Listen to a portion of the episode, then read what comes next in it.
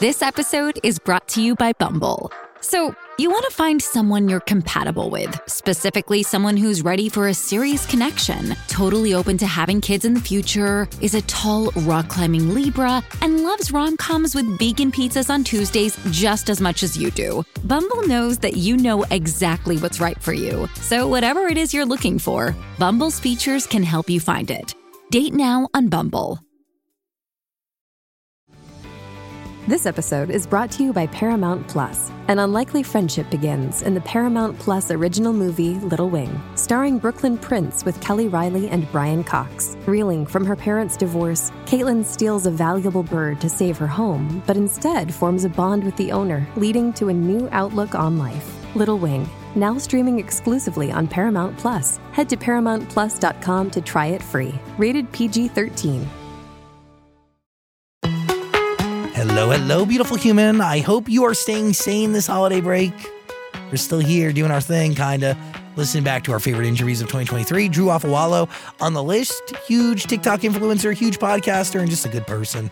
We talked about a lot with her. The men of the internet, her family, and a whole lot more.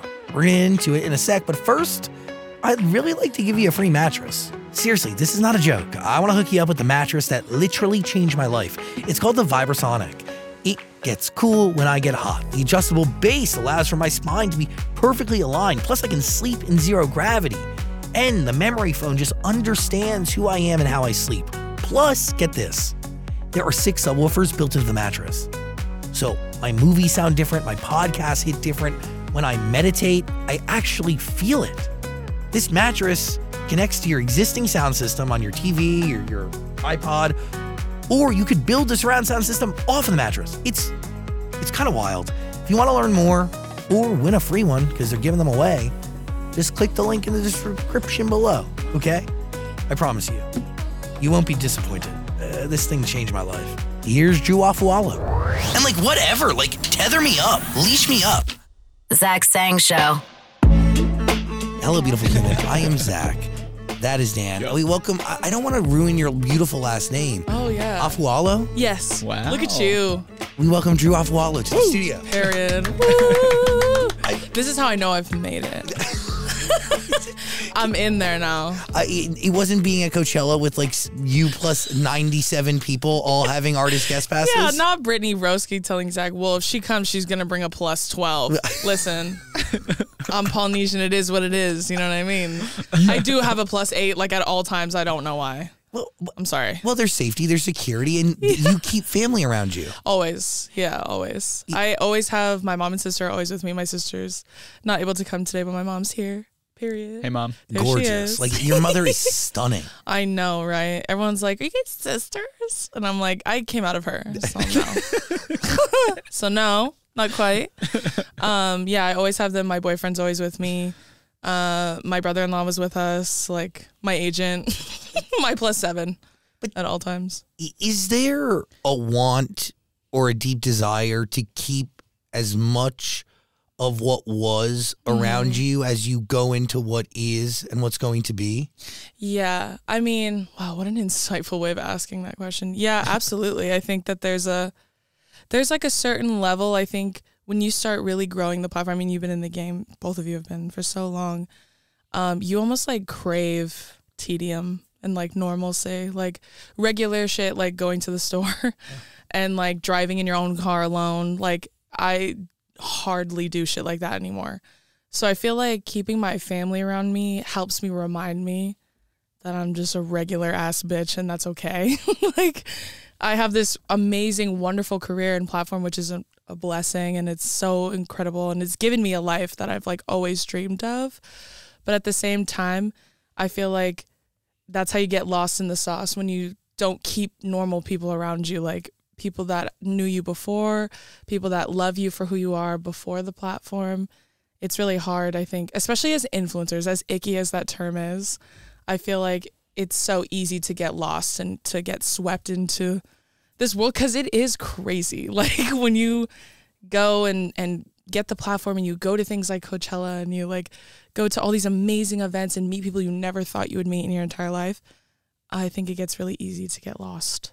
So I think that they're kind of like as cheesy as it sounds, they're like my lighthouse. Like they keep bringing me back home, which is a good thing. That is, yeah, your north star, your Yeah. center, all Yeah. of that makes the most sense because, uh, it, well, a bunch of questions. Your dream shifts drastically from like wanting to be the next Bob Costas and Yeah. thinking you make it working for the NFL. yeah. But like, would you say your dream has shifted to what you're doing today, or is was this just an outlet that you had at your fingertips because you had nothing else going on? Yeah, I mean, well, first of all, Bob Costas, that's so funny. I said that on my resume, like when I was like 17. Look at you, interviewer. You should do this for a living, Zach. I- You're so good. I think we're onto something. Um, but yeah, I mean, I feel like, I feel like if I was really honest with myself, I feel like my dream was always to be in entertainment. I just thought sports was the vehicle. Like I thought that would launch me at least into the world because sports and entertainment are so closely intertwined in a lot of ways, especially nowadays. But when I was in college, like I thought, okay, if I if I sideline report for sports, like I'll build a platform and I'll, you know, get to interview people and I'll get to like interact and mingle with people that I admire and maybe I'll build and I'll be a host of some kind and maybe it'll just be in sports. But I think after getting fired, I think you just mm, it really puts you it really humbles you getting fired. Um I think that it shifted my perspective entirely. Like it really changed how I saw myself because I thought to myself, did I even really like sports? Like I was like asking myself this as you unpack like your internalized misogyny and you realize like why was I really doing that? Was I doing that because I loved football or was I doing that to prove a point? Was I doing it because I felt like if I'm one of the only brown women to exist in this world, that's a good thing? Like so if anything, I feel like that was the driving force behind me wanting to be in the NFL, which is essentially what my platform is now, which is like existing in a patriarchal world, but having a voice and being loud and like garnering an audience with that voice. I just thought it was going to be talking about sports. Turns out it's just being really fucking mean to terrible men online, like, which is more of a purpose. I feel like that's actually what I was meant to do. And I feel like if I'd never got fired, well, obviously I know that now. If I'd never gotten fired, I never would have built the platform. So it, it all happens for a reason. I truly believe nothing ever happens to me by accident. Everything is like on purpose and for a reason. Were you able to pinpoint why you wanted to be in sports and what your main motivator was behind going after it in the first place? Um, I mean, I'm unpacking in therapy, but also uh, I talk about it a lot as I'm writing my book right now. But I think if I really like sat down and thought about it with myself, my dad is a former NFL player. My dad played football um, really late in life. Like my dad got recruited when he was in junior college to play football. He had never played football before. And um, they just saw how big he was. My dad's six six, so they were like, "Have you ever thought about playing football?" And he was like, "No." So they put him on the team. He made it. He did really well. He got a scholarship and he got drafted, which is like all within like two three years. By the way, like totally like defying every odd imaginable. No, actually, like literally, my dad defied all odds, which is very normal in Samoan culture. Like Samoan men are very, very, very privy to go to the NFL. We're just so athletically gifted in that way, I guess. I don't know. Um, but my dad had a very short-lived career in the NFL because my dad didn't know. Like my mom and him were both navigating it together. They had they're in their early 20s. They have two kids, my sister and I. Um, and they're trying to figure it all out. And so like my dad's career was very short-lived and I felt like me going into football, like trying to work in football, professional sports, I felt like I was I guess I felt like I was redeeming him in a way. unfinished business. Yeah, and I also felt like I feel like so strongly about this. I talk about it a lot, but like Samoan people, especially men, are like so revered for their physicality and their athletic capabilities. Like that's really all they're ever known for. Like even if you look at The Rock, who has someone he's someone who's been able to transcend culture and move into entertainment, movies, all that kind of stuff. But like before that, he was trying to be a football player. Um, like if you look at the WWE, there's lots of Samoan people in there too. I feel like that's all we're ever really known for is being big and strong. If you don't watch football, chances are you've never heard of someone, people, or met them in any capacity. And so I feel like with me, I was like, well, this is a chance for me to like be a Samoan person but not be in sports. Like I could do commentating. I could be known for being a personality. I could be known for being smart or being funny. Yeah, add brain and personality uh, person to the yeah, mix. an actual human with thoughts and ambitions and, and things that don't revolve solely around how big and strong I am. And I think I think that's why. I think that's what was really driving me because I was like, I could do it. I could easily do it. Like I could do what these other women do. I could do what these men do. Like me being a Virgo, me being like, I don't know anything about it, but I could probably master it. It's fine. That's just me being a know-it-all. Just give me 10,000 hours. I'll figure it out. Girl, 10 minutes. I'm like, yeah, I could do that. I could easily do that. Uh, my overzealous confidence. But um, by the way, like uh, there is something to that confidence and that blind naivete that allows you to Yeah. tackle things that you probably aren't qualified or most likely aren't qualified to do. But Yeah. because you, you tackle it and, and take that leap, you end up really proving something to everybody. Yeah, and especially yourself. I feel like to myself especially because this is also something I'm unpacking in therapy. I'm someone who I my worth and, and value and confidence has almost always come from my external accomplishments. Like my validation I find through my accomplishments. So like being really smart, like being the best at sports, like winning awards, trophies, like accolades, which is also bad. Mm-hmm. I know that now. I used to think like I don't get it from men, I get it from winning, which is also bad. Um, it's just not sustainable. Like it shouldn't it shouldn't be that way. It should be something that you have because you love yourself unabashedly, not because you're just the best at whatever it is you try. Um, so Getting to a point where you love yourself in an unwavering manner is Yeah. like way easier said than done. no truly especially especially as wherever you sit on the intersection of like oppression of being marginalized wherever you sit it's the further down you go the harder it is to be like 100% confident in who you are and what you look like Hey, it's Kaley Cuoco for Priceline. Ready to go to your happy place for a happy price? Well, why didn't you say so? Just download the Priceline app right now and save up to 60% on hotels. So, whether it's Cousin Kevin's Kazoo concert in Kansas City, go Kevin, or Becky's Bachelorette Bash in Bermuda, you never have to miss a trip ever again. So, download the Priceline app today. Your savings are waiting. Go to your happy place for a happy price. Go to your happy price, Priceline. How do you feel great on vacation? Like really good? Easy. You go to Aruba. You'll spend your time relaxing on cool white sand beaches and floating in healing blue water. You'll immerse yourself in natural wonder and find your center on an island where things move at your speed. You won't just feel great, you'll feel relaxed, renewed, and ready for life. That's the Aruba effect. Plan your trip at aruba.com.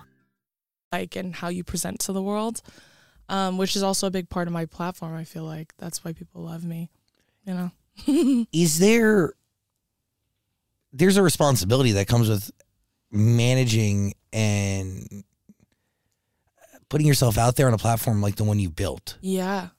I mean to the point where it's almost frightening sometimes. Yeah, yeah, absolutely. I mean, I think the first thing that a lot of creators especially tell me when they meet me is they always ask me like, "How do you do it, man? Like how do you do this?" Like cuz my platform is almost solely comprised of hate. Like it's like 90/10. Uh, hate. Um that's how I built it in the first place is like by off men saying terrible things not just to strangers on the internet but to me, right? Um directly and I feel like they always ask me how I do it. I don't I don't know. I guess I feel like well, first of all, like I said, my confidence doesn't come from men at all, so it doesn't hurt me when some whack ass bitch tells me I'm ugly like okay. it comes okay, from twin. Uh, that's what I always think. Okay. it comes from winning Yeah, So it comes from winning and being the best, and me being better at being mean is a, f- a way of me winning, I guess. no totally so you are winning i mean you're financially winning you're fame winning you're i mean, mean- you're you're winning Mm-hmm. across the board off of the hateful rhetoric Yeah. coming from white men all across the country yeah. But like, does it take a toll on you reading that stuff all the time and having to kind of live with it every day? I think it does. It does in the way, and not in the sense of how it makes me see myself. It's more so that I just can't believe that people are so awful. Like I, eh. it makes you feel hopeless almost sometimes. Like it, it's just never gonna get better because outside of what I choose to platform, like the men that I you know, choose to stitch and stuff. Outside of them, I see some of the worst things you could ever imagine. Like I'm exposed to the deepest, darkest corners of the internet, and people are truly awful. Like men, especially, like they are, they really are so incredibly rancid sometimes, and they're so comfortable like platforming it. They're so comfortable putting their government name on it, attached to it, joking about it as if it's a game, and it's not. And I feel like it makes me feel I, I call it like jokingly like the most aggressive form of job security because I'm never gonna be out of a job. like they're they're never gonna stop being awful and I'm never gonna stop making content. So it's just like a a win lose. But um that does not how I want to feel about it. Like I don't want to feel like I'm never gonna be out of a job. I, I would hope that at some point I don't have to do this anymore. You know what I mean? Mm-hmm. That's really the part that I think sits with me the most. Makes me feel sad and scared for other people too. Do you as somebody who has become intimately familiar with the worst sides of the internet Mm-hmm. see a path to i don't know a more accepting reality or Mm, i mean you sound pretty hopeless it feels like that. It feels hopeless sometimes. I see it. I just think I truly believe it's not going to come from them. It's going to come from us. Like we're we're the people that are going to change it. We have to change how we react to it. We have to change how we stand up to it. Like we have to be more vocal about how much we don't like it. I feel like that's that's why people gravitate towards me and my community has been built because women and femmes and everyone else in between they're just so tired of having to constantly look the other way. They're tired of having to like take the the high road of having to be nice, of having to be quiet, of having to dim because God forbid you say something what could happen? Well, the worst thing could happen is you being murdered, right? Hmm. But on the other, on the latter half like your work environment becomes hostile, your relationships become hostile. Like if you choose to stand up for yourself, there is a price you have to pay. I know for a fact now. Um, i'm assuming you get death threats all the time i'm the time, assuming you have security of some type right yeah, yeah. I've taken extensive, extensive measures to protect myself and my family, which is another thing I never thought I would have to do because I, you know, I just made silly in- videos on the internet and turns out people want to kill you when they see them, which is insane. Like, and that's just, it's a really harsh reality, but it's true. Like, and that's the reality of being a woman. So it's like, if we're being honest, it's not new it's just more prevalent. It's just more, it's almost like it's just increased in volume. It's not necessarily increased in severity because women get death threats all the time from men they spurn when they turn down, men they don't even, men they n- never even met, like they've never met before. But you know what I mean? There's so many situations where women's lives are endangered. That's why misogyny is so much more than just mean words, like mean jokes, which is what I think the problem is. These men on the internet that I stitch, they think misogyny is a joke. They think it's like, oh, I made a joke about you making sandwiches for me and now I'm the bad guy. But it's like, it's to that same level. Like, I made a silly joke about you looking like a rat and all of a sudden I'm Diablo himself. Like, it's just hmm. the overreaction is different, but the, the, the facts remain the same is that what you uphold is what you promote. So you continue to uphold white supremacy, misogyny, transphobia, homophobia, all of these different levels of bigotry. You you perpetuate it in the real world. It doesn't go away just because you got off TikTok. Just because you deleted your account or logged off doesn't mean that the rest of us don't deal with what it is you put out in the world. Which is like the whole point of why women like me. Like, Yeah. That's why they like me. And, and by the way, I think you, you made this point. When you're insulting somebody, you're insulting one person. When they're insulting someone, they're insulting an entire gender Mm-hmm. Truly. or group of people Yeah. or an already marginalized group. Yeah. It's completely different. And to compare the two doesn't even make fucking sense. Okay? Just talking about one person. They're coming after tens and millions of people. No, truly. And I think too, like, because I get that all the time too. They're like, well, you know, you make fun of short guys. Two like wrongs don't guys." make a right. Yeah, two wrong. Oh, girl, tattoo that on my fucking forehead. I do that all the time. Two wrong can't fight fire with fire, which logistically is not true. you you ever heard of a controlled burn? When they have a fire, they burn everything in front, so it has nowhere to go. Uh, so technically speaking, this is me being a Virgo. You can fight fire with fire. Listen, So she just burned it down. ask ask a wild forest fire guy. I'm telling you, it's the truth. But I I think too like I always think like it's all under the guise of jokes, right? I'm I was just making a joke. Same. You know, like my jokes, I don't understand. I thought we were having a silly, goofy time. But that's superficially. But also in the real world, I'm like, just because women are mean to you on the internet does not mean you're being oppressed. Those are two very different things. And I feel like most of them don't know the difference. So they think, oh, this is oppression because Drew was mean to me and people flooded my comments and were telling me my hairline is shit and that's so mean. That's so mean to me. And I'm like, well, if you make jokes, you got to be able to take jokes. So sometimes men are like, well, then I should be able to call you a fat cow. And then I go, by all means, I encourage it. you make jokes first, send me a pic of yourself, and then I'll jump in after. I'm super okay with that. You can make fun of what I look like. I'll make fun of what you look like. Fun. Do you remember the first time you stitched a video? Yeah, yeah. The first video, well, actually, the first video that blew me up was not even a video of me stitching a man. It was, um, I did, I, I stitched this girl. She said, um, what's a, what's a very specific red flag in men that you have? And I made a whole list. And then I, it was like 10 things. And then I just went down the list. And they were very specific. Like I said, you know, if, if Wolf of Wall Street's your favorite movie of all time, you wear a backwards hat in the pool, you got loyalty tattooed on your arm. Listen, I don't make the rules. I said one time's a coincidence, two times it's a pattern. You know what I mean? I'm not a scientist, but if you all do it, then what do you call that? Like a fact. That's what you call that.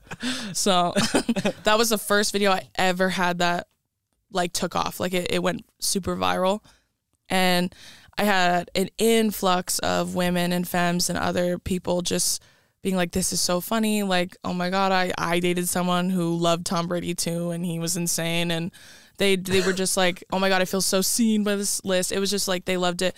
And at the same time, I got like a whole wave of hate from men, a very specific kind of man. Um, even some men that are verified that I think don't think I remember that they commented on that. But like I said, as a Virgo, I never forget. Never forget. And I keep all receipts always. Remember that the next time you're hate on my video. Uh, but there are some men I've met in real life that I know don't like me, but are too scared to say it to me. Ooh, I So, love it. Like who? I just, I'll tell you offline, Zach Sang.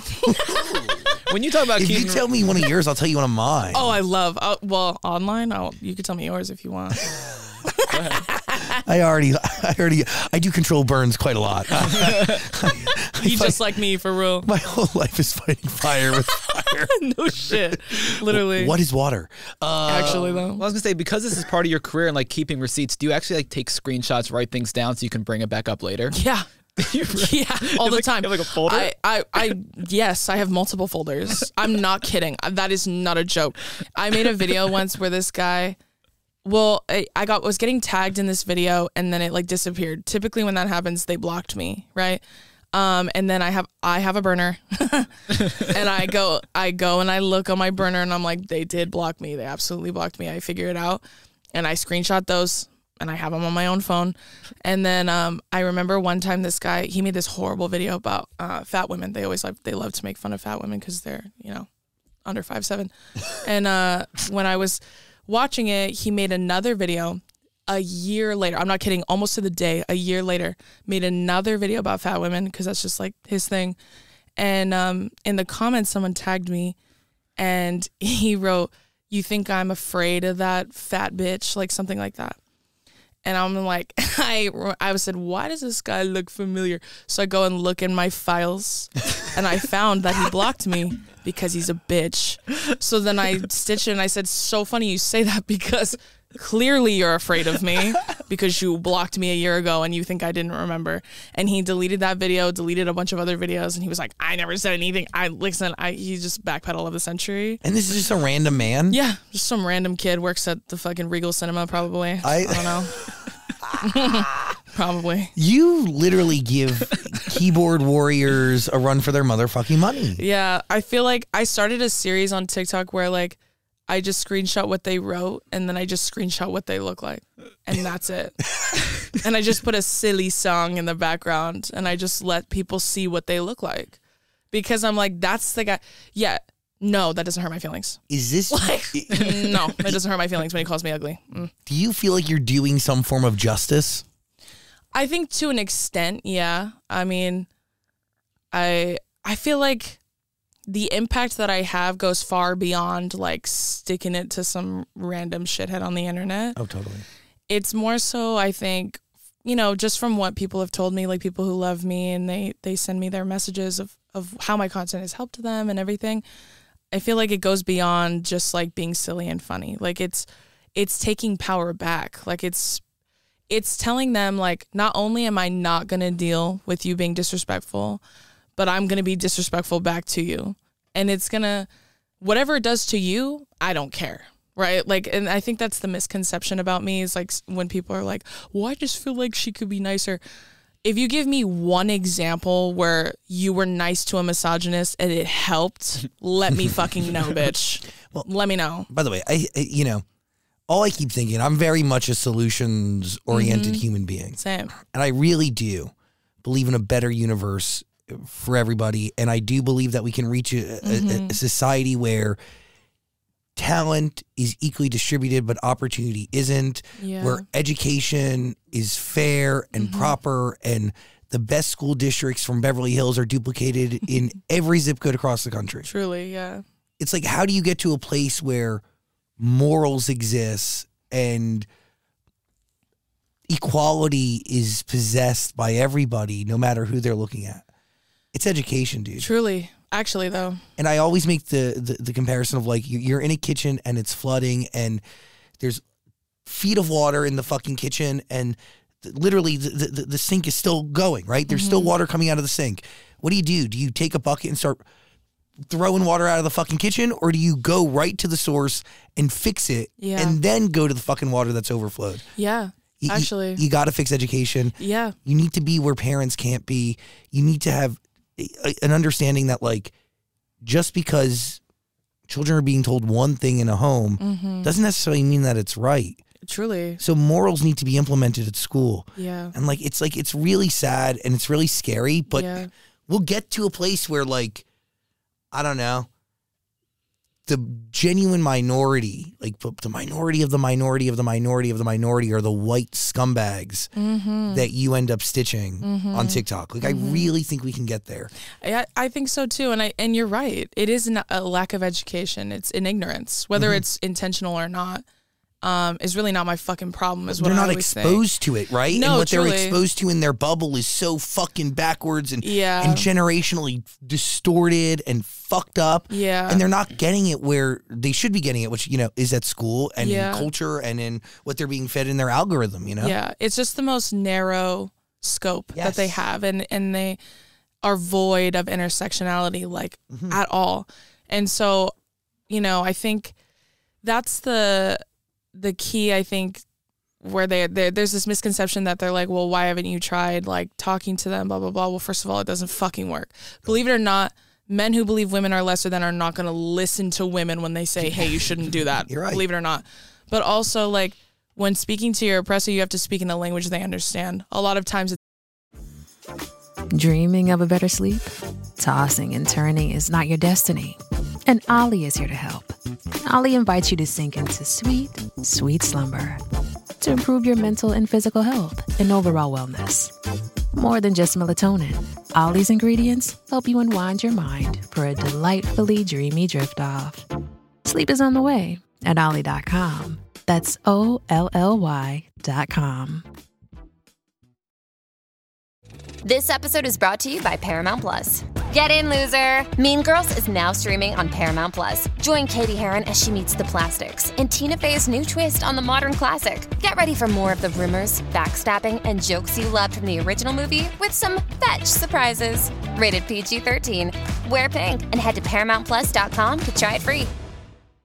it's violence, whether mm-hmm. that's verbally, physically, whatever it may be. And there's thousands, hundreds of examples to to prove that that it only works when you use force by whatever nature that means. It's really specific to the person. So mine is force like it's like almost public humiliation and shame is the only thing that will make them stop. And it's not to say that it's going to change them because a lot of times it doesn't. Yeah, believe it or not. down. Yeah, they'll they'll double down or they play the victim, which is so rich because they say women can't take a joke. I have hundreds of, of examples to prove that men are just as incapable of taking jokes when they're at the butt of them, right? They just don't like that feeling. And it's kind of it parallels with that study they did where they said like men and women if you're just operating within a gender binary they asked they polled a bunch of men and women and asked them what their greatest fear is women it's it's being murdered men is humiliation that's telling isn't. Yeah, it totally. because our priorities are very different so when i make my videos it's not to change them I don't give a fuck about them. I don't know if that's clear or not by my content. I really don't care about you. I don't care about your livelihood, let alone your feelings. But it's I I don't care to change them. I care to shame them. That's what I'm that's what my goal is is to put them if if you want to be a clown, I'll give you the stage, I'll pitch the tent and I'll give you the nose. If you really want to be a clown, I'll I'll give you the platform to be a clown publicly. And turns out a lot of them don't really like to do that when they're being seen by millions of people, which is crazy because if you talk crazy behind closed doors, you should be confident enough to say it with your whole chest if I were to platform it publicly. The interesting thing on that study, there's a bunch of things, but like Mm-hmm. the two fears are connected. Yeah. I think men feeling humiliated leads to the fear of women being murdered. Yeah. And I think men feeling humiliated is a generational problem and a societal Mm-hmm. problem that stems back literally hundreds of years. and it's all it's all tied together that's Oh, what i try to tell people all the time it's like all of it is so like i kicked a completely different hornet's nest once because i stitched this dude that was talking about you know taking a woman out of her feminine era and putting her in her masculine era and i i personally believe that's veiled misogyny because it is the way that they describe it the attributes that you attribute to male and feminine energies. First of all, you can't. first of all, gender's the- yeah. gender's not real. How the fuck are you gonna gender energy? You can't. Like gender's not. hey guys, gender's not real. Uh, we made it up, and that's another thing that uh, sometimes I tell people. I'm like, you guys wonder why I don't do educational TikToks. You guys aren't ready for the conversation sometimes, especially men. The men that hate me, um, they're not ready for the conversation because like gender being is a construct that was created. It's a it's a consequence of colonization of white supremacy because my own culture included did not adhere to a gender binary prior to being colonized. So uh, that's why i say like once colonization happened all of a sudden we have male female man woman right you cook i go to work and make money. And so i i told them i really don't like this kind of thinking because it's veiled misogyny and i feel like men like that are far more dangerous than like a lunkhead who's like lose weight fatty. Like that guy like he's easy pickings. You could pick him out of a lineup. It's super easy. Men who say things like well i just want to take you out of like this. I don't want you to feel like you have to be so masculine all the time that's misogyny but it's hidden. It's like it's so deeply ingrained whether they know they're doing it or not. It's a trick. And so that's why i feel like i have to tell women like don't fall for that bullshit it's misogyny But like colonization turns to commercialization, which is what perpetuates genders to begin with, And right? Because yeah, too. Mm-hmm. 100%, 100, 100, 100 percent. yeah And like when you li- go back to like why that guy was even saying that to begin with, Yeah. Mm-hmm. it's a society, it's a capitalistic, it's a commercialization Truly. problem that's been implemented since the second. All of us, by the way, have been able to even retain what we're looking at. No, actually. And that's why I've talked sometimes when I talk about stuff like that and I get a little more detailed, uh, people are like, You're actually like a lot smarter than I thought you were. And that's why I'm like, just because I make silly, goofy jokes and I tell men to eat my shit doesn't mean that I'm a dumb bitch. But that's another reason why I said, see, that's misogyny, is assuming that I'm just stupid because I, I cuss and make fun of men and when- tell them to suck my wiener. Like, When the reality is, what you're doing is actually creating, dumbing down the conversation so you can Yeah. relate to them and so they can understand it. Yeah, it's it's to like make it more palatable Yes. and, and and enjoyable and entertaining, right? Because um, there are far more educated people than me on TikTok that their whole platform is educating people on the consequences of white supremacy and colonization, which I follow a ton of them, and that that helps foster my learning too. And I always tell people it's like learning is free, unlearning is also free. It's hard. Like I've talked about when I went on Emily Ratajkowski's podcast, I talked about unpacking your own internalized misogyny. Like we all have it. It's by no fault of our own. So I said on hers, and I'll say it here too, it's not your fault if you're born that way, like or born into that, but it is your fault if you die that way, like with those same beliefs. It's true. It's up to you to unpack them. That's our, I think, a job. It's like our duty as citizens, contributing people to society. I agree, but I also think it takes people like you and others in society to even host the conversation to begin with because I think a lot of people may not even know that they're carrying this around internally and they're unaware of their actions. Yeah, that's true too. And and I've had quite a few people of all gender identifying on the spectrum like tell me that you really helped me unpack some stuff that I feel like I still held, which I didn't intentionally want to hold, but I realized through watching your videos why it's problematic, why I should, you know, educate myself a little bit more. Um, even when I talked about the energy thing, I talked about how men are like, "Oh, I just want to take care of you," and some women took that as like, "Oh, you, you hate when women want to be stay-at-home moms," which I'm like, "How did you get from that point?" I never said that, and I said, "I don't care if you wanna, if you want to be a stay-at-home mom, by all means. I think that's a job in and of itself. It's just a much harder job than I have. I can tell you that much."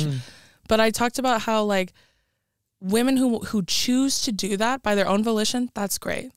Women who fall into that because their male partners are like, "Well, I want to take care of you." That's different, right? And I just said as long as you're choosing to do it on your own accord like it's consensual, by all means, bitch, go off. You know what I mean? I don't care what you want to do. That's the whole point of my Yeah. platform. I want you to be free to do whatever you want to do without the opinions of men who don't matter like factoring in at all to your decisions. And I feel like I even talked about how like men like that who say that shit, ask them how they feel about women who primarily date for money, who only date for money. Because something tells me they don't like women like that.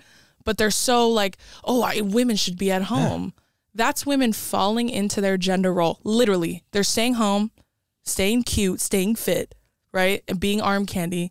And they just want you to give them $10,000 a month, right? That's what they want. And men hate that too because I've stitched hundreds of men who said that too. Gold digger. You know what I mean? It's like you can't win. There's no winning If with men like that. God, if you do not want a partner who has the ability to make their own decisions and be independent, Truly. then you are a flawed human being that is wishing for a really wretched reality for yourself and for those around you.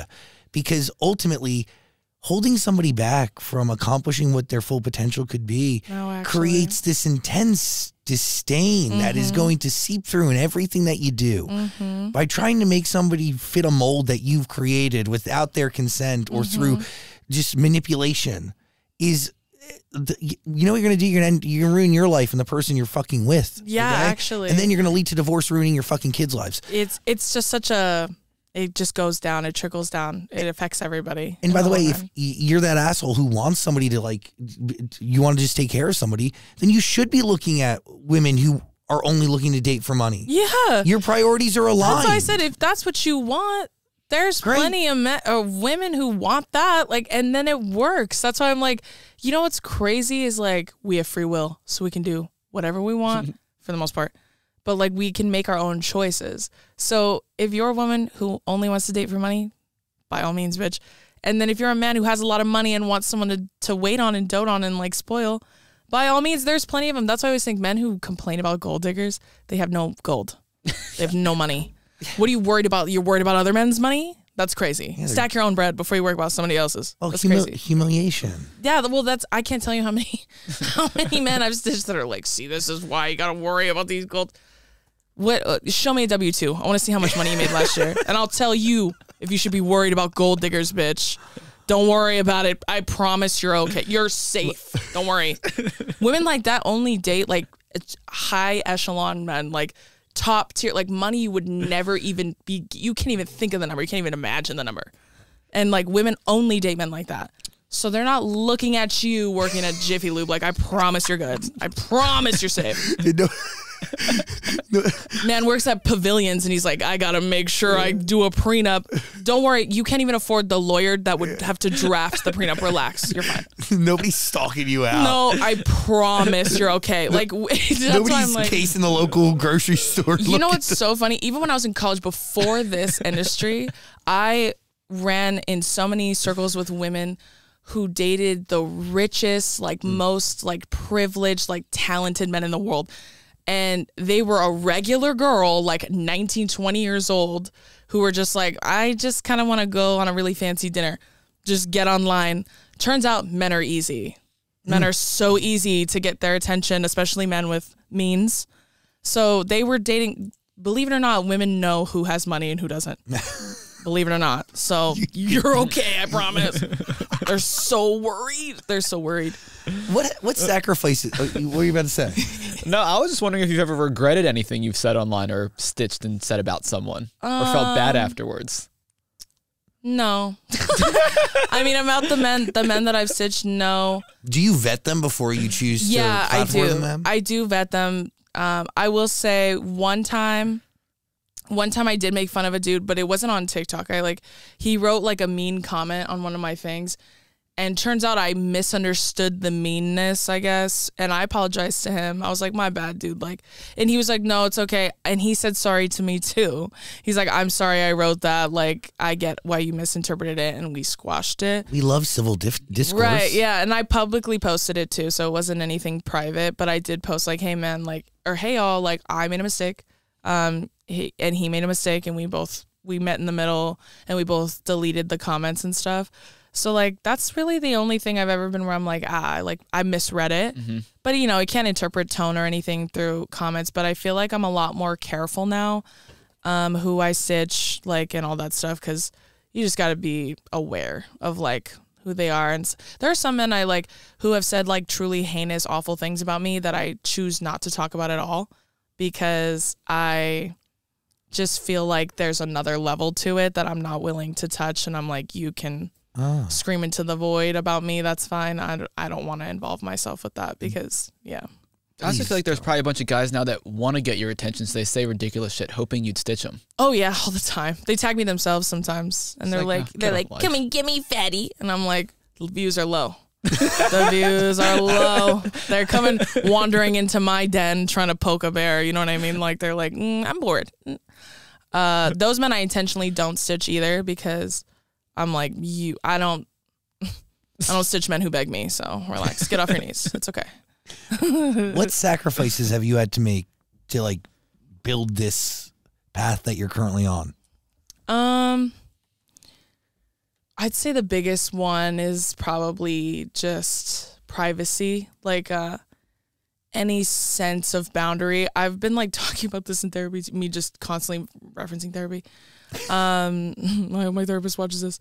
I, I feel like my, my idea of boundaries, my understanding of them was like, because I'm so confrontational and I'm so like upfront about my feelings and I'm very upfront about if something upsets me or bothers me, and I always have been. I feel like I associated that with boundaries. Like I'm like, oh, I'm so good at holding boundaries, which I am to an extent. I'm I'm a, I'm really good at boundaries to an extent, but like when it comes to my platform, when it comes to people who love me, I'm not very good at holding boundaries. Um, especially when I'm uncomfortable um, in public and I feel like my boundaries are being crossed, I, I never really say anything, which I would say is the biggest sacrifice, which sounds like, oh, I'm so like, oh my God, I'm in my house, I work from home. But like, I'm, it's not hard being an influencer, is not hard. Please don't misconstrue what I'm saying. I think that there's like a price you pay. It's a very small one compared to other jobs that you could have. But um, the the price that you pay to do this for a living I had many jobs. I had so many jobs prior to like doing this. I was a very, very, very normal person prior to this happening to me. So, no amount of jobs you could ever have can prepare you for the things that you struggle with when you have this job. Like, it's very different, which is why I think it's important as a creator to make other friends who are creators to kind of lean on each other and, and ask for advice and like I've asked for so much advice from other creators that I admire and look up to and have been in the game for so long because there are some things I just can't I don't I don't know how to handle. Like I just don't know because I've never done this before. It's like it's so different. And so my family too is they're learning as learning as you go. Because it's more, it's it affects more than just you. Yeah. It's Yeah. everybody. safety as a whole i think is a big sacrifice that i've had to make but when my platform really started blowing up um, I had a very serious conversation with my boyfriend, with my family about what it means and what happens next. You know, like how comfortable are we um, being a front facing family? Like, how comfortable are we using our first and last names? Like, it's too late for me, but like, you know, uh, you know, how comfortable do we feel with this? Because I, the thing I would never want is my family to ever feel forced into being public, into being a public facing family, because I would never want like that to bleed into my relationships with my family because we're all so close. So I feel like having that conversation was really important because this life isn't for everyone. Like there are some people who just like I would never they would never ever ever want to be an influencer, famous, a celebrity, whatever you want to call it. So I mean, I would say that's probably the biggest sacrifice I've had to make. I mean, you're also talking about like real topics consistently. Yeah. You're talking about things that really touch people's core. Yeah. And I, I just want to highlight, like, you know, when, and you do it from a personal vantage point, you, you do have the ability to, like, do you touch pop, like, like not pop culture, but news, right? You'll like talk about shit that's going on. Yeah, I do. I, I have quite a few times. I use my platform as frequently as I can, especially I try to use it too as carefully as I can. So as I'm not overstepping in spaces, I try to be as cognizant as possible um, to where I can be best used as an ally or as a front facing voice. Um, it really just depends. But, you know, I've been very vocal eh, about certain things and that I believe in, that I feel is important. Like I'm wearing a sweater from Change today that says, At night, I thank God for trans women. Period.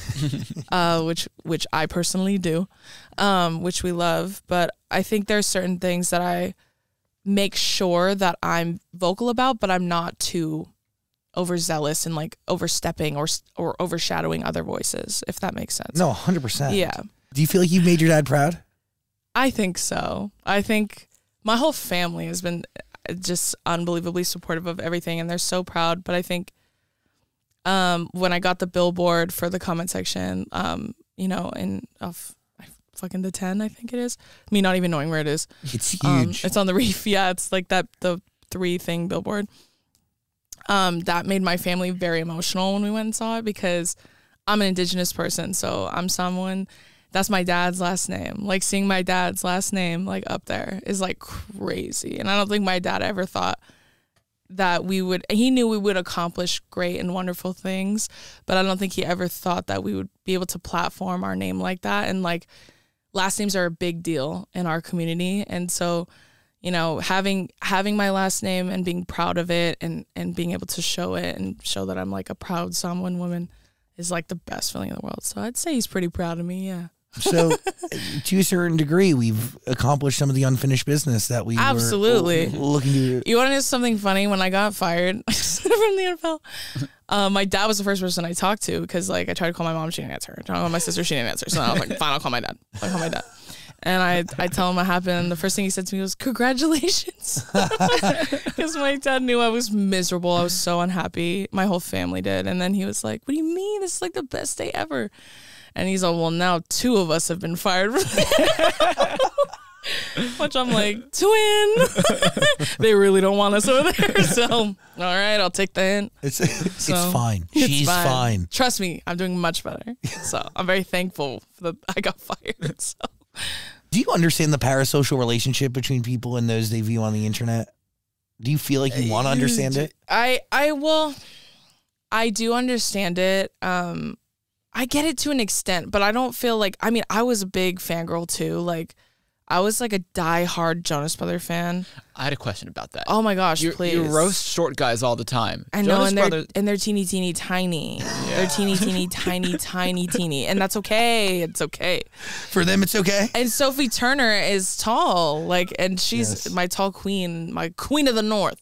But um, that's why I say my short guy jokes are only applicable to men who fucking suck, and that's why the only men who get offended are men who fucking suck. Like, that's it's true. Like, it, it's so funny because we, my boyfriend and I have a friend, and he's very, very, very normal. Works a normal job.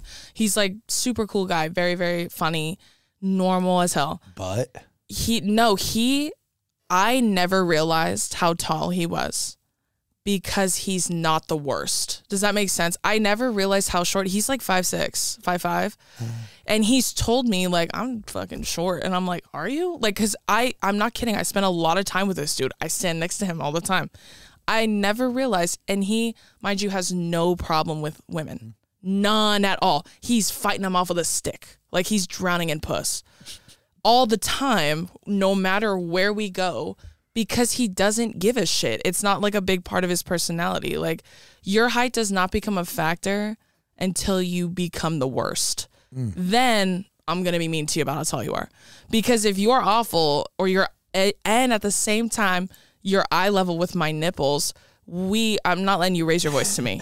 Like no, no, no, because according to these like, and that's the same thing with men. I make fun of is like they are so hard pressed about these beauty standards and inflicting them and, and imposing them on women when they themselves don't even meet them. Oh yeah. According to a male beauty standard, like you're supposed to have hair till you die and you're supposed to be over 5'11, but none of them are. And yet they're still inflicting all of these harsh standards on women. They're like, well, you can't be fat and you can't be this and you can't be that. And then I'm like, well, then you can't be short. And they're like, we'll see, too far. We've gone too far. See, it's too far now. See, now you're just mean. The, the goalposts always move. You know what I mean? And it all stems from humiliation. It all It does. It's all the same. And again, beauty standards are they're Eurocentric in their very nature. they're born out of white supremacy. Like mm-hmm. that's why I said the call's coming from inside the house. Like if you're mad, take it up with your ancestors. I don't know. Get a Ouija board. Ask them why they did that. Like I don't know. I don't know why your ancestors did that because those aren't the beauty standards in my culture. You know what I mean? Like what's beautiful in my culture is not what's what the American beauty standards are. Right. So like we have very different perspectives of what's beautiful. And I think that beauty is like subjective. It's like specific to the person who the who, attractiveness depends on you. Right. Totally. And So- I would love to live in a world where beauty was defined more just less based on appearance and more Yeah. based on quality of human. No, truly. And a lot of times that does have a lot to do with it. Like I did a video recently because this guy was like, these are double standards with women. Like he's saying all this misogynistic shit. And he's like, well, if I do this, then then I can't have a girlfriend. If I do this, then I'm misogynistic. And I was like, or you suck. Like if you're single and you have all of these wonderful like you're tall, you have great hair, you have money, you're in shape, and you're still single, ask yourself why. Like the list is really short if you think hmm. about it. Like it's you. Like it's your Yeah. it's your personality. Like I think it's when you open your mouth, people are upset. That's probably why. Yeah, but that same person is convincing themselves that they're the one who doesn't want a relationship. Exactly. And they're also they're convincing themselves that they're not the problem. Yeah, yeah, yeah, totally. Like self confidence is important, but self awareness is much more useful in the Oh. world, I feel like. Ah. So it's important to be confident, but it's also important to be aware of like what you say and how it impacts people and how your your presence impacts people. Like if when when people say like, oh, so and so's coming and everyone goes, Ugh, is that the guy you want to be? Like you want to be the guy that's like a chore to hang out with? No. And then they wonder, like, well, women don't like me probably because they're a bunch of whores. That's like what they think in their head. Instead of being like, maybe I'm insufferable. Like, maybe I'm just so unpleasant to be around. Maybe I'm the problem. Maybe I'm the problem. Ask Taylor Swift. She said it. But that's another thing, too. It's like, he, like, of, of all the things you're like, well, why don't people like me? I don't know. Maybe it's you. I don't know. Then I think, like, do you know how many, there are so many short men. There are so many, like, ugly men. There's so many broke men who have relationships that are filled with love and Totally. support and empathy. And you're amazing and awesome and don't have one? It's you. That's your problem, babe. How'd you f- meet your boyfriend? High school. Well, we met in high school, didn't date in high school. So we've known each other for like 15 years, almost 15 years. Yeah, but we've only been dating for six. So we're going on seven. Well, wait, so were you friends the whole time or what? Yeah, yeah, we were friends. Like we were cool in high school. Like we ran in the same social circle, I would say. Got but we never dated in high school. Did you lose touch post high school and then come back together? No, not even like we would get we would get like lunch like fucking colleagues like once a year. I'd come home from school cuz he went to college locally and I went to school in Hawaii. So like I lived in Hawaii for like 6 years.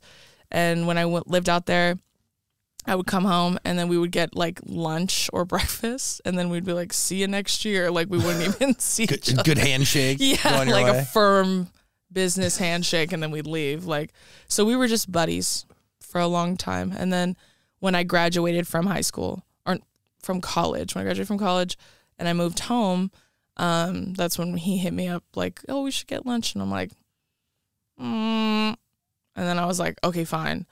And then we got lunch, and then jokes on me, I'm in love now. So he really got me. and that was in 2017. Yes, yes, that's when we started dating. So That's it's been a long time. I know you talk about this online sometimes. Like, why do you think people always ask, like, are you getting married? Oh yeah.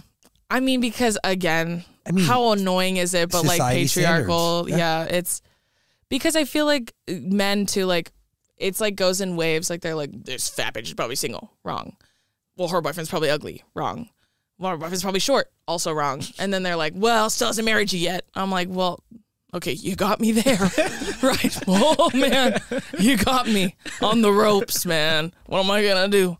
Um, but I'm like, I don't want to get married right now because I have a lot of things like Virgo on on a list that I want to check off before I get married. And weddings are expensive too. And mm-hmm. like the wedding that I'm dreaming up, like we're both Samoan. I got a big ass family, so like I can. yeah, it's expensive. We're looking at a lot of people coming to that wedding, and now I, and I have a ton of friends that I would want there too, and like I don't want my parents to have to pay for it either. I want to pay for it, so I just feel like we could get married now, but like why? Yeah, when the time is right. Yeah, when the time's right, it's right, and we'll do it then. We have like tangible items on a list we want to cross out um, like before. what? Well, I want to buy my parents a home. That's Um, I want to really buy cool. his parents a home. I'm like halfway there. Uh, and there's like a lot of things I want to establish. Like I really want to plant roots, kind of thing, and then I want to uh, get married. But also planning a wedding takes a long time, and I feel like I'm so busy right now. Like now's just not the time to do that. But we have no qualms about getting married. We're absolutely getting married. He told me he wanted to marry me like three months into dating. We weren't even official yet. So he's like, "Mom, for sure gonna marry you." And I was like, "Period." Period. Uh, so that's. I think people are just like, "Get married. You guys have been together for a million years." But even when I posted a video like responding to that, there were so many women in my comments that were like, "I was with my, I was with my boyfriend for like ten years before we got married," because it's just like, even my parents like, my parents had my sister and I and still weren't married and my that was my mom's choice. Like my mom was like, I don't want you to marry me just because we have children together. I want you to marry me because you want to marry me, not because we have kids. Like that's no reason to get married. And I feel like that's another reason why I have that mentality because I'm like, we're not in a rush, and, and when the time is right, is right. If we'll do it, we'll do it. why? Why would you rush something like that? And That's also, you don't need marriage to make a lifelong commitment to no, somebody. truly, like that's another thing too. Like some people don't even never want to get married, and that's and that's fucking cool too. And I don't blame you. And my boyfriend uh, and I really want to marry each other, but just because we just love each other Yeah. so much, we just want to make the commitment to each other. But you don't need a paper and a ring to do that, and we've proven that. So you Fuck know. yeah. yeah. I mean, I'm totally gonna get married, but you don't need to get Well, married. you need to find someone first. Oh, Reed, T, I'll find you someone, Zach. You think? You- You Yeah. got somebody? I'm such a great wingman. Really? I mean, uh, honestly, I'm not joking. Like, set me up, I'm not joking either, bit. I'm not joking, bitch. please. I'll I'm, for sure do it. I'm genuinely. I'm not like to say desperate would probably be accurate, actually. I Um, don't want to say desperate, but desperate. but I am Yeah. Yeah. eager, Yeah. Looking, actively looking. eager and actively. Yeah, looking. just out there. Just I love that. Let's do it. I'm such Mm. a good matchmaker. prove it. Okay, okay. He said prove it. I will. By the way, we're gonna put a link in the description below so you can subscribe to your Spotify exclusive podcast, the comment section. That is a big deal, right? Yeah, it's a huge deal. I feel like we worked on it for so long. Like the deal, you know, it's like you guys know, it's like so tedious in the interim. You're like, oh my god, how exciting, but you won't see the like results of it till like months down the line. So I think we worked on this deal for like six months. Wow. And then um, once it really started rolling out, like Spotify's incredible. Like they're such a great team and um, everything that they had planned and rolled out for me. And like we had like a little refresh of like, you know, the artwork and everything. And it was so seamless and it went so like the transition was so perfect. I couldn't have asked for a better team.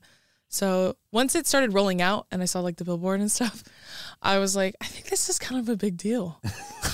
It is. which it is. So um, very exciting. Yeah, it's been really f- fucking cool lately. I'm super excited about it. and it- from here, Mm-hmm. sky's the limit, sister. Yeah, And a book. and a book. Uh, the book is big. yeah, the book is the book is crazy because my manager um, was like, I think you should write a book. He spends way too much time with me. Uh, he hears me talk all the time. I feel sorry for him, him and my agent. And um, he was like, I think you should write a book. And I was like, you think? Because I, I feel like I have like little quips and isms and stuff. But like, he's like, no, I think you have something bigger and greater to offer the world. And a book is the way that you do that. And he's, he's like, let me, let me like uh, set up some meetings and stuff. So I had a couple of meetings uh, with uh, literary agents. And the literary agents I have now are incredible. It's like so amazing. And um, it's funny because they tell you like, you know, um, the early stages of a book and stuff, it's a slow, it can be a really slow process. Like it can be a slow when they get to the point of like buying and shopping it around and stuff like that. I'm like, okay, that's cool. Like I don't know anything, so I'm I'm cool either way. Um, and that was probably in around like August, September. Uh, by December, I had like almost 30 meetings with people who wanted to buy it. And um, But you had to write a certain amount first, or what'd you do? yeah, we you put together like a proposal, so it's almost like a chapter and like an overview of what the book is going to be about. It's like comes in a pretty little package, and you kind of like shop it around. That's like kind of how the process works. And um, I had like twenty five meetings. I was in New York for like a week, and I Sick. Met with a bunch of different publishers, and they were all amazing. Um, and then I, you know, we ended up partnering with uh, Questlove and his new imprint, which is just in just crazy. It's crazy to think about. He is a genius, like a literal genius, actually. But also, he's so business savvy. He's so like, he's just so far ahead of everybody. Like everything he sees, like the vision he has, is incomparable. And I feel like I love to surround myself with people like that who make me want to level up and get better and evolve. And he's already there. So like I'm like just trying to catch up with him. so the fact that he was interested in the, in at at all was such an honor. But um yeah, getting to partner with him. What, is like, what a great collaborator. Yeah, And, and just- something new for him, new for you, but also Yeah. fucking cool. it's so it's so fucking cool like and he came to the meetings and i sat with him and he talked to me a lot about why he liked my my uh, proposal like what he saw for me like and he told me like i think one of the things he mentioned was like he's like i like that you're so, you're a disruptor like you're someone who who no one's ever seen before who's done something completely different and and you're making a name for yourself and that's what i like about you and i was like period. Uh, someone's gonna make you feel smart. It's Questlove. He made me feel really smart. Um, and so I think with him being um, part of my book publishing process is just like such a fucking honor. Like it's just insane. So, and um, it's his brand new imprint, and it's just really, oh my gosh, such an honor. You are a disruptor, though.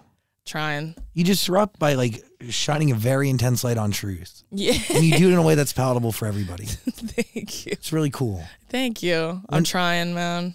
It's a slow and steady process. It is, yeah. And with every video you post, you reach new people, you Yeah. educate people, and we move a little bit further in the right direction. I think so. I think too. Right when I right before I got signed to an agency, I already had the platform. I had like over a million at that point, but I had no real interest from agencies or anything like that. I didn't have any brands or anything. I was just making content. And I remember telling my boyfriend, I was like, I was really nervous because I was like, what if I, I mean, I love doing this. And I told him, this is like a passion of mine now, but I feel like, what if brands never want to work with me because I'm so controversial, right? They, they, they see me as such a controversial creator because I stitch terrible things and I say mean shit. And, you know, I just was afraid that no one was ever going to want to work with me. But I'm I'm unwilling to compromise who I am because again I'm a Virgo and I know it all. But also like I just like don't feel like I should have to shrink myself in order to like be No. brand friendly, right? Because I'm super not brand friendly at all. And um, my boyfriend told me he's like, well, I mean, like, do you want to work with brands that wouldn't want to work with you if they found what you did controversial? Because what you're doing is not controversial. And I was like, not you being smarter than me. the fuck. um, and so I was like, nah, you right, you right. No, you're right. I was just like down bad for a second, but I'm okay. And um, literally a month later, I got signed. And then like three months after that, I grew like two million in one month, and then I grew three million, and then and then everything. Then I got my show, and then it's just like it all unraveled all at once. So I'm just glad I like stuck the course, steadied the course. but but but stay on that course, and I Yeah. think it's going to get harder and harder for you Yeah. to like not compromise exactly who you are to fit molds that are presented to you. But Yeah. ultimately, like being exactly who you are is exactly why people watch and relate to you and listen to you, and it's exactly why you're here, and it's working. And the second you deviate from that, like they know. everybody's going to know, and Mm-hmm. you know what? Event it's going to take time. It's going to be a gradual change, but you're going to see it in the data, right? Yeah. And you're going to like lie to yourself about it, but like, Yeah. no, I'm telling you, Yeah. being exactly who you are, changing for no one, unless it's a change that you feel is right for you. It's a part of Mm-hmm. Your organic evolution as a yeah. person, Yeah. as Drew Afualo. you, you shouldn't do it. Only if you feel like it's exactly what you're meant to be doing. Oh my gosh, thank you, Zach Sang. I appreciate you. well, I appreciate you. I, I just when people come, when you meet people who are just so effortlessly themselves, and that that that that has the ability to transcend mediums and really penetrate the consciousness and really have an impact. Like yeah. the fame that comes along with that can jeopardize exactly who you are. Yeah. But jeopardizing exactly who you are can ultimately jeopardize what you've built and why you're there. No, truly. I feel I feel that's probably not to loop it back to the beginning, but I I feel like that's a big reason too why I keep my family so close to me. I was yeah. Yeah, and I've also made it a point too to like uh cuz I've gotten a lot of offers for like reality TV um because my like personality is so like that, right? They're like put her on reality TV. And your family's big. And Yeah, there's, there's yeah, a thousand different storylines. Yeah, exactly. And I've made it a point to say no. And I've told them like my family dynamic, like my interpersonal relationships with my family, how we are at home, that's the last thing I have. Like I have nothing left. I've I've given all of myself. I give so much of myself publicly, like to to my fans, to other people, to the shows, like everything. I give so much of myself. I feel like that's the one thing I have left that that is normal. Like that makes me feel normal. That makes me feel like a regular human. Um, as cheesy as that sounds. Um, so I've always been like, no, I have no interest in reality TV because I, I don't know, I just don't. I just want to. If I'm at home, I want to be at home. You know what I mean? And I, I don't want to feel like I have to be on or perform or But you don't silly need and funny. you don't need that to build fame or notoriety or No, truly, community yeah. or financially. Like that's like you don't need that. Yeah, exactly. That's why it's like it's one of those things that's like, could I do it? Yeah, but should I do it? No. Sis, it's the lowest hanging fruit. Anybody, Yeah. you know what I mean? Like yeah, why- and it's hard to get away from reality TV. I feel like too. Once you once you start, you can't stop. And so I I don't want to open that door ever. But I love that my my family keeps me so humble, bitch. It's not even funny. Like it's not even funny. My brother is in school still, and he like told me, "Oh yeah, some girl was talking about you." Or talking about TikTok, and I was like, my sister has a TikTok. Mind you, I'm well into my career at this point, and this was like last year.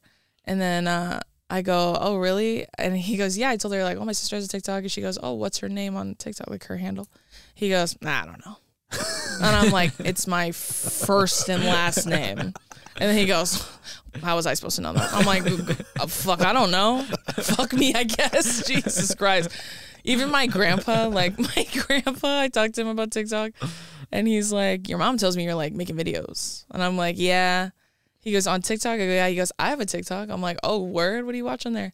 He goes, ah, just random stuff. And I go, he goes, yeah, but your mom tells me it's doing really well. I'm like, yeah, I think so. And then he goes, I haven't watched any of it. I go, why not? And he goes, I don't need to see all that. Girl, what? but you're already on TikTok. That's how I was like, oh, so you're actively choosing not to watch me. Okay, got it. You're I thought you didn't avoiding- have, yeah. Yeah, you're avoiding me on purpose. No, got it. Okay, for sure. I thought it was something bad, but no, for sure. Someone was like, "Oh, does he just not have TikTok because he's old?" I'm like, "No, bitch, he has TikTok. He just like doesn't watch me. like he chooses not to watch me. He doesn't want his his version of you to be tainted by the he's TikTok literally like, version. I don't need to see all that. I'm all, what the? What's all that? what do you mean by that? He's like, ah, just you know, ah. you know, old men just be like, ah. Yeah. They just say noises, and you're like, no, for sure. Cool. Gotta, gotta, gotta, gotta. Okay, cool. Yeah. For sure. Yeah, my sister told me I posted a video the other day. My sister goes, Man, that was the funniest one you posted in a while. I post every day. What do you mean by that? So how long is a while? Oh, six what months. What do you mean by that? She goes, the funniest one I've seen in a while. I'm like, oh, okay. No, for sure. for sure. So I'll never get a big head in my own family. That's for sure. That's for damn sure. Yeah, but that's I mean, it's healthy and exactly what you want. that's what I need. I need it. I need it so desperately. I like I crave it almost. Um my mom too. My mom's so real. My mom will tell me the realest shit ever. Like uh I auditioned for something. I can't say what it is, but I auditioned for something and they said, "Can she sing?" And I said, "No." Right? no, she can't. Uh but she's very interested. And they were like, "Okay." Um, and then fast forward six months later, they send me the audition materials. They're like, "Oh, I need this by Friday. It's Wednesday. I need it by Friday. Also, I need you to sing one minute a cappella." Girl, what the fuck? I told you I can't sing. And I was like, "All right, fine, no, for sure. I can't sing, bitch, like at all. Like that's one of the things." Me being a Virgo, and I'm like, if I watch someone rock climb, like bare knuckle rock climb, I'd be like, I could do that. Singing, I'm like, I can't do that. That's like the one thing I know for a fact I can't do, and that's okay. I'm okay with that. I've made my peace with it.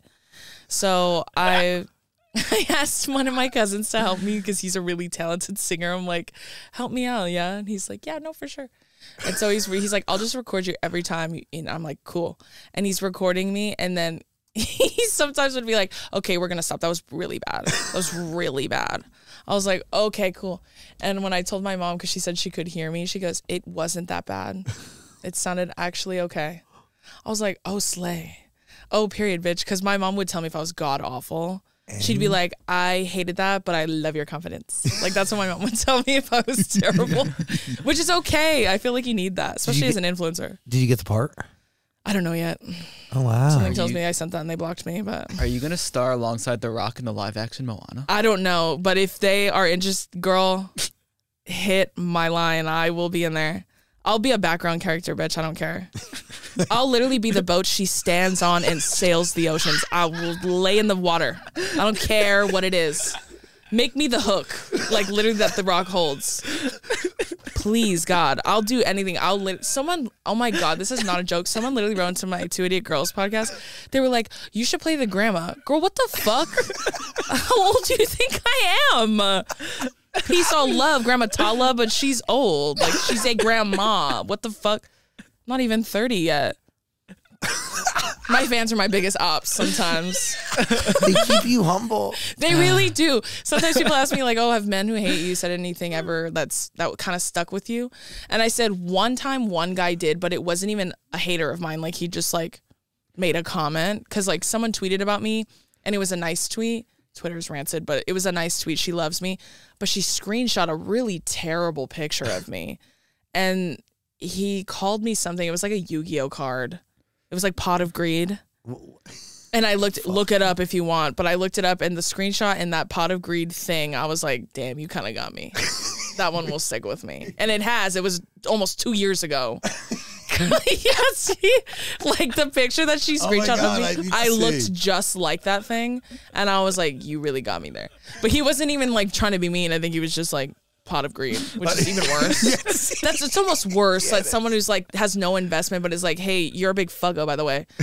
Anyways, go back to their daily life. Girl. You- I just gave you 0.1 seconds of my no, existence truly, to tell you no, that. truly. Like my own, my own fans though are the funniest. They say the funniest shit. They're sometimes funnier than me, um, but sometimes they they send me love and it doesn't feel like love. like they say things like, "Oh my god," like.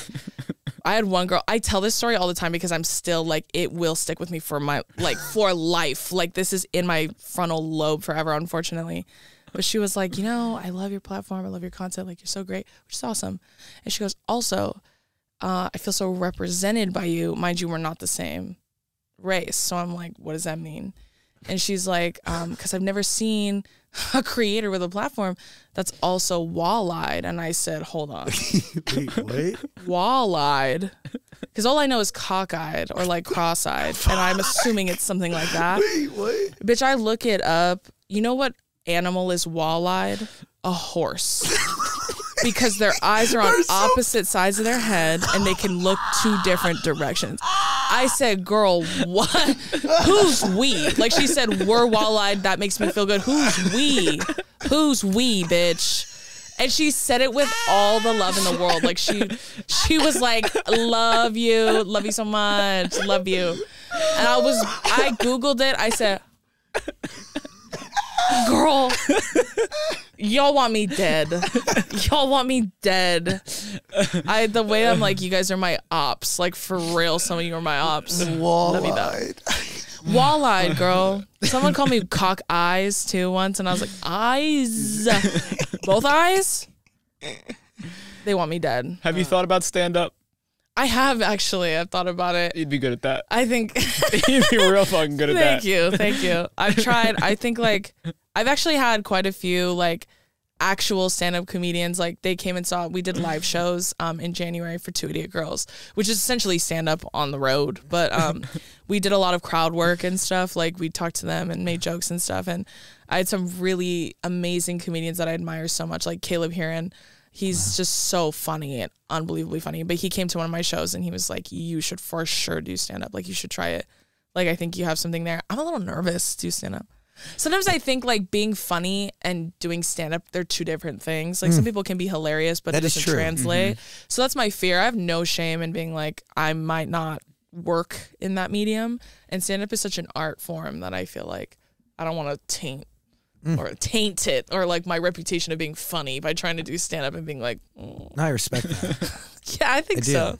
I think it's like I know my strengths, so maybe I could learn and get good at it, but I'm not too proud to be like that might not be my vibes, but it's okay. I'd love to see you host a weekly talk show where you do Thank politics and culture and society shit. Period. Yeah. I would love that. I Put think that's that- great. Put it on MSNBC. They only got old people over there. yeah, just throw me in there. Well, you put it on there. You put on that peacock thing they got. The cock. That's what we Yeah. call it. Yeah. My sister said she got that from Smartless, like the podcast. Ah. They call it the cock. So that's what we call it in my house. Yeah, put you on the cock. well, yeah, it's on the cock. That's huge. I, I mean, the cock is. They, they have a lot. It is a big cock. It is. It is. There's a lot of th- content on there. It is, and so is mine. So there you go. the question is, who's bigger? Damn, I can't believe some girl came up to you and said that she felt represented because Because the, my eyes are on either side of my head. I know. It's Your eyes look in the center of your face yeah, to me. they do. Listen, I think so, but it's crazy what people make you think about yourself when you say. Then you start looking at yourself and you're like, "Am I Every- like the fuggliest person to ever Oh. exist?" Because some of you see me in a way that I'm like, Yeah, what I everything mean? everything becomes different. I'm trying like to be honest. Like a few weeks ago, somebody stopped me while I was in the middle of a phone conversation to tell me that they are also a 28 year old virgin who finally felt ident- like f- felt seen and understood by somebody. Uh, it was 7:30 in the morning on Santa Monica Boulevard, and I "You was said on. I don't need this right now." I literally thought it was a homeless person accosting me, and I kept running, and they touched me, and I Oh, was God. like, "What am I taking my headphones off to?" Mm. And it was this, this, this. I was going to call him a kid. This man telling me that uh, uh, he wanted to thank me for being honest and open about being a virgin because he is a virgin too, who is also pansexual. And he's like, and yeah, that. Thank you so much. And then everybody on the fucking conference call heard the whole interaction. you're like, they're like, Zach, you're still unmuted. Yeah. Zach, you're Zach. still unmuted. Zach, Zach, uh, could Zach, uh, not as bad as wall-eyed, but like, Girl, I get, I people, this is not a joke. I get this every time I'm out in public and someone sees me. At least one of them will say, You're so much prettier in person, which means I'm a big fuggo online. wow. I don't know if they hear that when they tell me, but I'm always like, Oh, no, for sure. That's Like, what do you that- say? You're like, Thank you. Yeah, you Thank you. nothing. Thank you so much. Appreciate it. and I'm like, am I do I just film so horridly? Like, do I photograph terribly? Like, I'm someone they would show and they'd be like, she just doesn't photograph well. Sometimes I genuinely wish I could enter somebody else's mind and just sit behind their eyes and see how the fuck they see me. And sometimes I don't want to see it. Yeah, Don't well, tell me. I just think none of my business. Like when people say, "What do you want your superpower to be?" and they're like, "I wish I could read minds." Not me. well, I'm, I am caught between like lie to me and tell me exactly what I want to hear, and then me wanting to be inside your brain and figure out exactly what you're if you're thinking. telling the so- truth. Yes, and I can figure it out. I'm like I'm I I, I, I s- I s- go back and forth every second. I feel that. I feel very torn too. I feel like I'm like I'm good. No, I- You know what? I'm good. I Keep literally- that to I- yourself. I literally was about to tell this person I'm into, like, can you just like lie to me? Like, just just lie, like, tell, just lie to me so I can feel good, just for You're a like, second. Alexa, play "Lie to Me" by One Direction. Yeah. You ever heard that song? Oh, Yeah. no. Wait. Where? Do you know where you are? Oh. Just saying, it's applicable. Well, you should um you can, you should come to like some Louis Tomlinson premiere on May 13th. We should invite you. Oh my god, period. I would love to go. I would love to go. I loved One Direction. I was a big 1D fan. Yeah, I'll remember that. I was a big 1D fan. I was a big Jonas Brother fan. I think I was more into the Jonas Brothers because I was like that was like my prime like fangirl phase. Like I was like a young girl. Um, when the one when One Direction came out, I was a little bit older, so like I did love them a lot, but it wasn't nearly as feral as my obsession with the Jonas Brothers. Like when they did their Broadway thing, I was like, I have to go. Whose balls do I have to put in my mouth to get there, bitch? Like I was like, balls in your court, literally. I will do it if that's what it takes. And did you? Yes, I did. You got there? I didn't put balls in my mouth, but I did go. Sick. I went to night one and two, which is like my favorite albums of theirs. Is like their very first one, and Of then course. a little bit longer. Oh my god, so incredible! They're so great live, but it was so fun. It was like a fucking blast. So It's- reliving my teenage years. That's it. It's like nostalgia. It's reliving Yeah. the, the heydays. It's like really Yeah. escaping from reality. And and in that moment, like I love a Jonas Brothers show because well, I love every I, I love concerts because in that moment Yeah. you really know that you're sharing this moment with so many like minded people yeah, who really just want to escape and enjoy it and trans just uh, just be transported back to wherever the Right. fuck they were happiest the last time they heard that no, song. actually, and I was such a oh my god, I had everything. I went to like six Jonas Brother concerts when I was like a kid, and um, my mom actually took me to my very first one in Vegas. We like skipped school for a day. We flew to Vegas. We like took a little limo. me thinking that they're gonna see me and be like, bring that twelve year old up here. Uh, but I also was a grown man. Like I was like five eight when I was twelve. So like. They're like, get that man out of here. He scares me. Um, I was like way bigger than everybody. It was honestly kind of ominous how big I was. Girl, I said my dad's six six. My sister's normal size. I'm not. Like I'm fucking huge. So I feel like that was like my when I first saw it, I was like, oh my god, this is my whole personality now. Like I literally wore all their concert shit to school to like show my friends, like, oh my god, this. Yeah, I was in Vegas this weekend. Sorry, I was seeing the Jonas Brothers. Um, so getting to like relive that was crazy. I got to relive it as a as a grown man now. So Have you met them?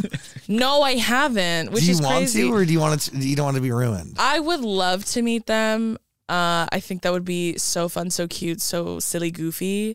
I don't know if they'd love to meet me, but I would love to meet them. And I think too, like when I when I did go, I worked with SeatGeek, which I love, and they uh, got me tickets to the shows, and so I had to like post my video after. So I literally posted this concert video.